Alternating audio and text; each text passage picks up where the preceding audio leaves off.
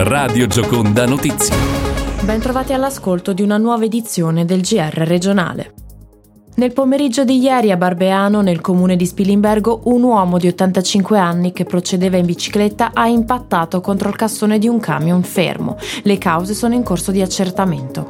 All'arrivo dei soccorritori è stato trovato in arresto cardiocircolatorio. Dopo lunghe manovre di rianimazione, il cuore ha ripreso a battere e l'uomo è stato trasportato prima all'ospedale di Spilimbergo e quindi all'ospedale Santa Maria della Misericordia di Udine. Le sue condizioni sono gravi. Nella mattina di ieri si è verificato un incidente stradale tra un'auto e un furgone nel comune di Clout. I vigili del fuoco di Maniago sono intervenuti per liberare la donna di 28 anni alla guida del veicolo, rimasta incastrata nell'abitacolo. La ferita è stata trasportata sul greto del fiume Cellina e poi caricata sull'elicottero sanitario. Inoltre, un altro incidente stradale è avvenuto a Gorizia dove una persona è rimasta gravemente ferita per essere stata urtata da una vettura mentre si trovava sulla propria bici. Il ciclista ciclista si trova in terapia intensiva all'ospedale di Cattinara protesta dei sindacati. Anche a Trieste l'edilizia sciopera due ore a fine di ogni turno come atto di solidarietà dopo la morte di cinque operai nel cantiere di Firenze. E proprio nella mattinata di ieri si è contato un altro grave incidente sul lavoro avvenuto in un cantiere del castello di Gorizia. Emanuele Stellin, un operaio esperto di 58 anni di Gonars, è caduto da circa 4 metri d'altezza mentre lavorava nella cinta muraria del castello.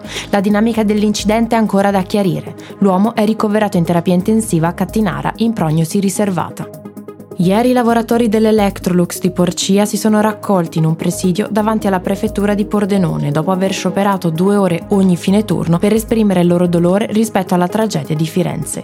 Oggi è previsto un tavolo nazionale sul settore dell'elettrodomestico al Ministero delle Imprese e del Made in Italy, in prospettiva del coordinamento nazionale del 5 marzo tra aziende e sindacati, nel quale potrebbe essere trovato un accordo sui 373 esuberi, di cui 181 nello stabilimento di Porcia. Ieri pomeriggio si è riunito il Comitato per l'Ordine e la Sicurezza in prefettura di Udine, al centro il lavoro delle comunità di accoglienza dei minori stranieri non accompagnati. Il prefetto Domenico Lione ha ribadito la necessità di un maggior numero di ore formative per i ragazzi, sia per allontanarli dalle strade, sia per renderli consapevoli di vivere nella nostra società.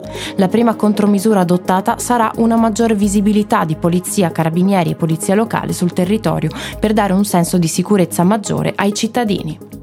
Si tiene oggi, 22 febbraio, a Sappada la cerimonia celebrativa di una delle dieci imprese dello sport azzurro più incredibili di tutti i tempi, che fu protagonista 30 anni fa a Lillehammer in Norvegia.